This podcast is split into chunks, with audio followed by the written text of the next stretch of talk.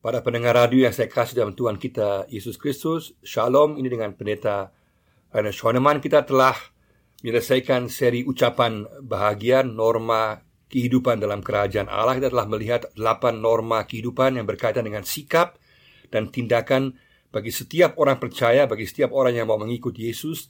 Delapan norma yang berlaku dalam kerajaan Allah.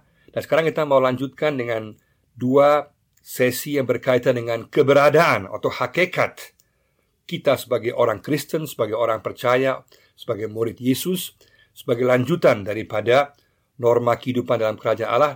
Kita akan membaca dari Matius pasal 5 ayat 13 inilah hakikat keberadaan yang pertama dan besok kita akan melihat hakikat keberadaan yang kedua. Yang pertama, kita baca dari Matius pasal 5 ayat 13 bunyinya demikian, kamu adalah garam dunia. Jika garam itu menjadi tawar, dengan apakah ia diasinkan? Tidak ada gunanya selain dibuang dan diinjak orang. Kamu adalah garam dunia. Jika garam itu menjadi tawar, dengan apakah ia diasinkan? Tidak ada gunanya selain dibuang dan diinjak orang.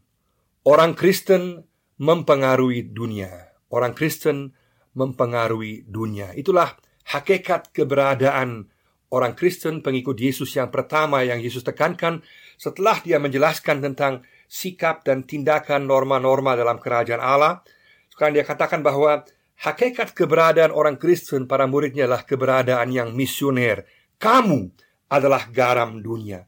Kamu berarti semua pengikut Yesus. Berarti semua orang yang percaya kepada Yesus Bukan hanya pendeta saja, bukan hanya majelis saja, bukan hanya orang-orang tertentu saja, bukan kamu. Semua orang percaya adalah garam dunia. Maka keberadaan orang Kristen, orang percaya adalah keberadaan yang misioner. Bukan baru pada saat Matius 28 ada tugas penginjilan atau tugas misi yaitu pergilah ke seluruh dunia jadikanlah semua bangsa muridku Matius 28 18 sampai 20 itu merupakan amanat misi, tugas misi tapi sekarang di Matius pasal 5 ayat 13 ini Yesus sudah menekankan keberadaan yang misioner.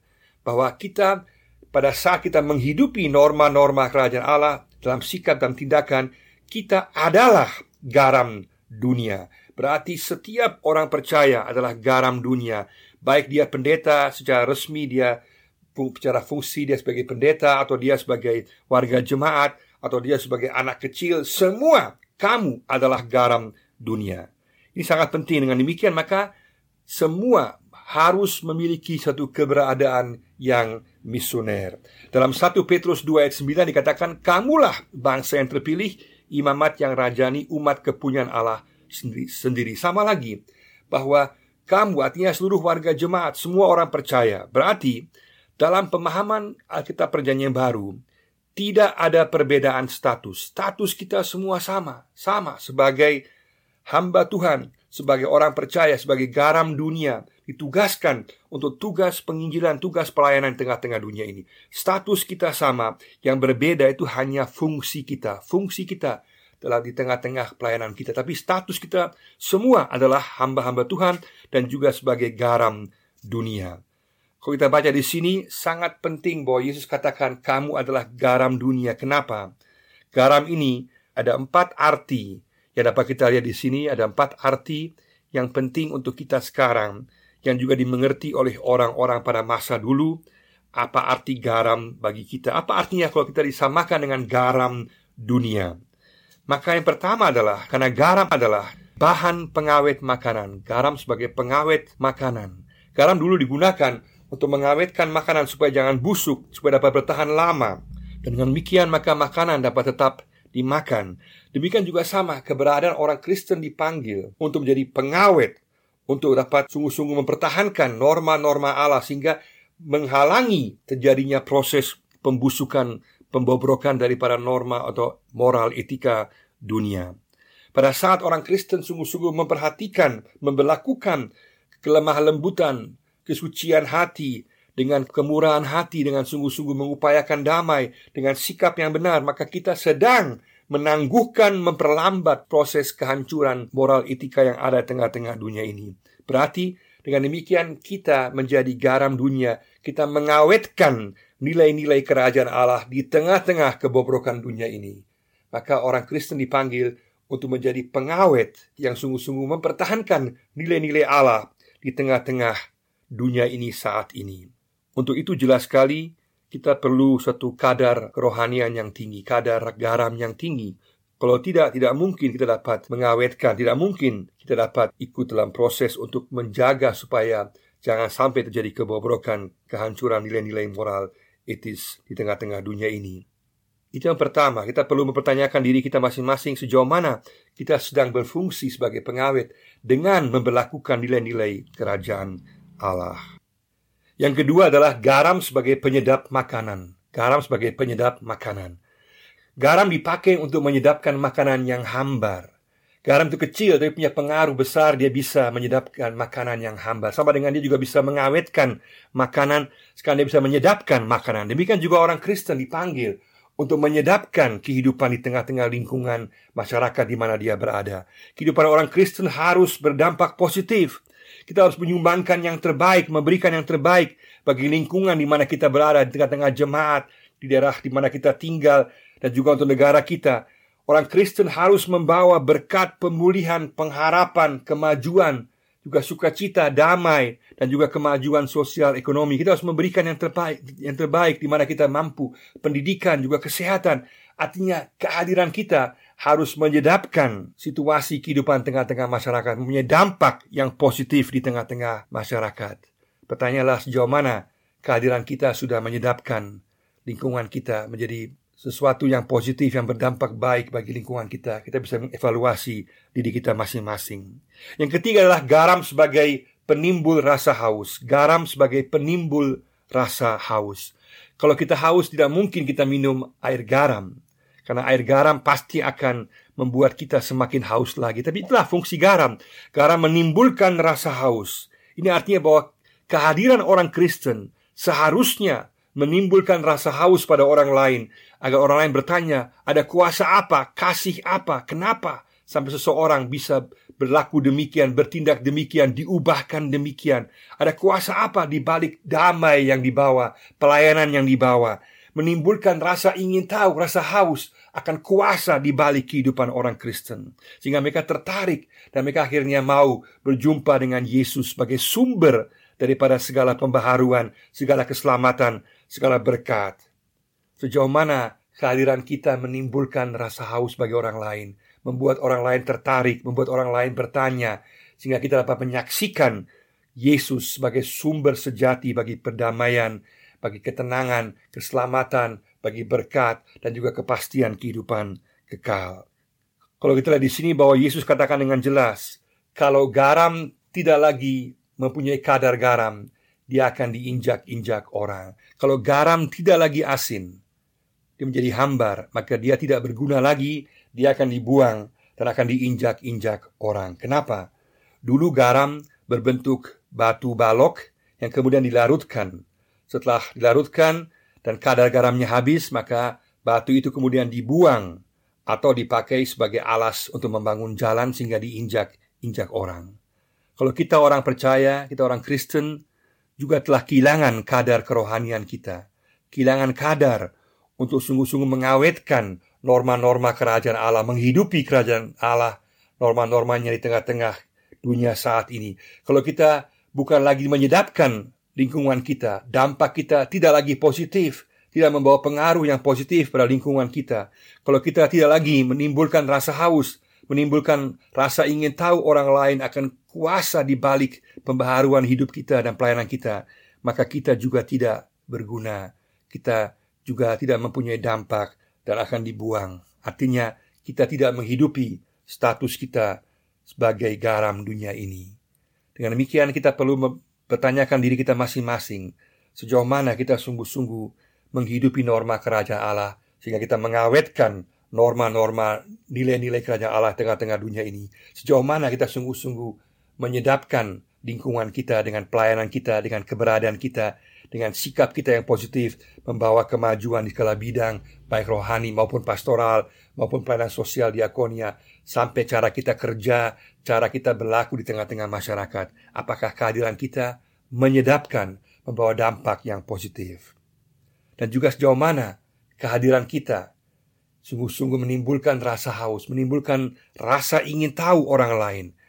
Kuasa apa di balik kasih kita? Kuasa apa di balik pelayanan kita? Kuasa apa di balik pembaharuan yang terjadi dalam kehidupan kita sehingga mereka kemudian ingin tahu dan kemudian mereka memperoleh jawaban dalam sumber sejati yaitu Yesus sendiri. Yang keempat di sini, yang paling utama di sini adalah Yesus menekankan bahwa garam kecil dengan pengaruh yang besar.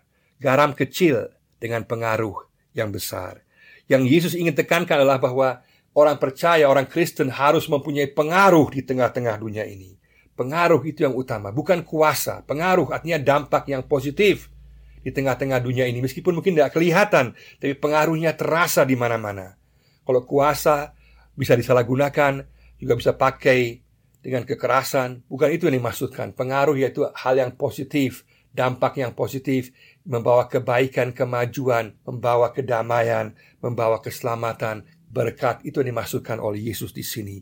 Berarti garam itu kecil, meskipun mungkin kita kecil, tapi pengaruh kita bisa besar sekali karena kita bersama-sama dengan Yesus ada pengaruh yang besar di tengah-tengah dunia ini maka orang percaya, orang Kristen memiliki keberadaan yang misioner. Di mana kita berada sebagai pribadi juga sebagai jemaat, kita mempunyai keberadaan yang misioner.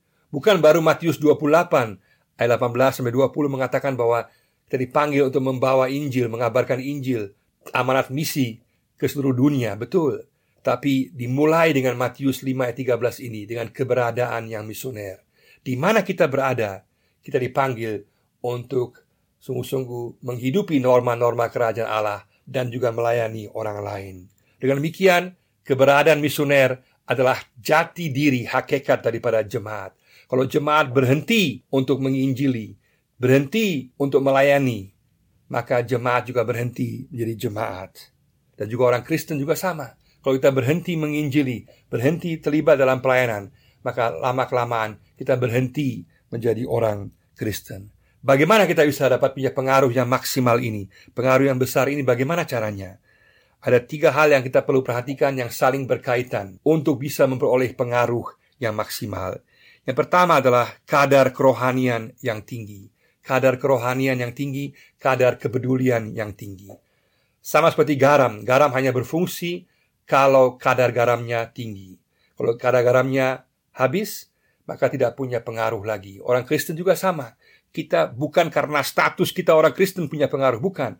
Kita hanya punya pengaruh apabila kita mempunyai kadar rohani yang tinggi. Artinya, kita sungguh-sungguh menghidupi nilai-nilai Yesus. Kita hidup dalam hubungan dengan Yesus. Kita dikuatkan dalam firman-Nya, dikuatkan lewat doa, lewat puji-pujian, Kemudian kita ada kepedulian kepada orang-orang yang memerlukan pertolongan, peduli pada orang-orang yang belum selamat, peduli pada mereka yang membutuhkan pertolongan. Itu semua menunjukkan bahwa kita mempunyai kadar kerohanian yang tinggi.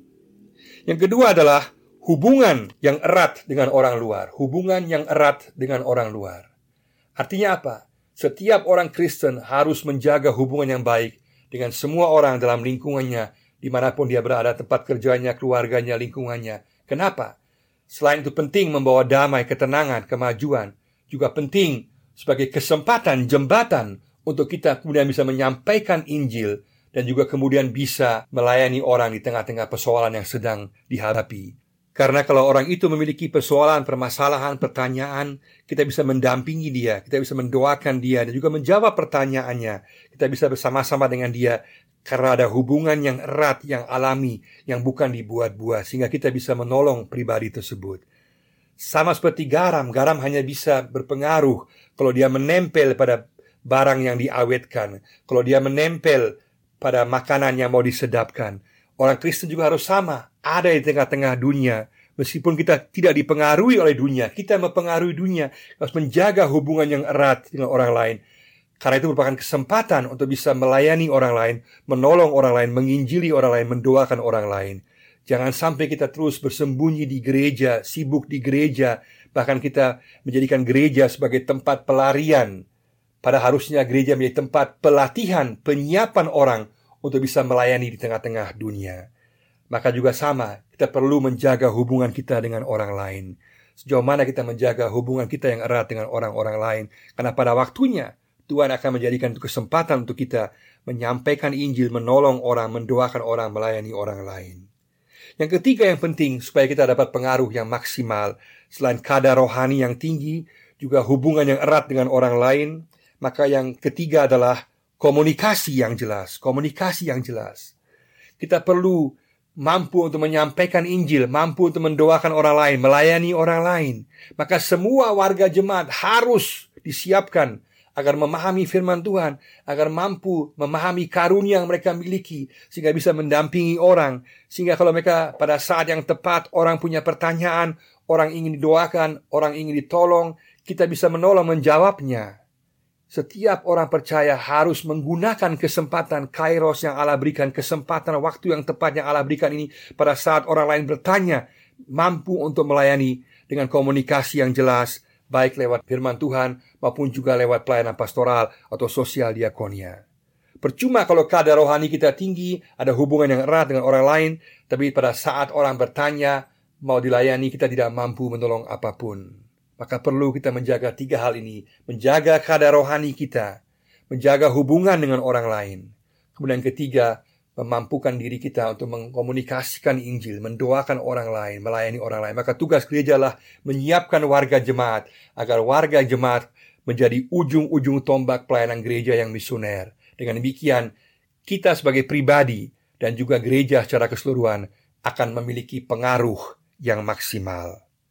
Pada saat ini mari sama-sama kita menanyakan diri kita masing-masing sejauh mana kita sungguh-sungguh kehadiran kita sungguh-sungguh menghidupi norma-norma kerajaan Allah.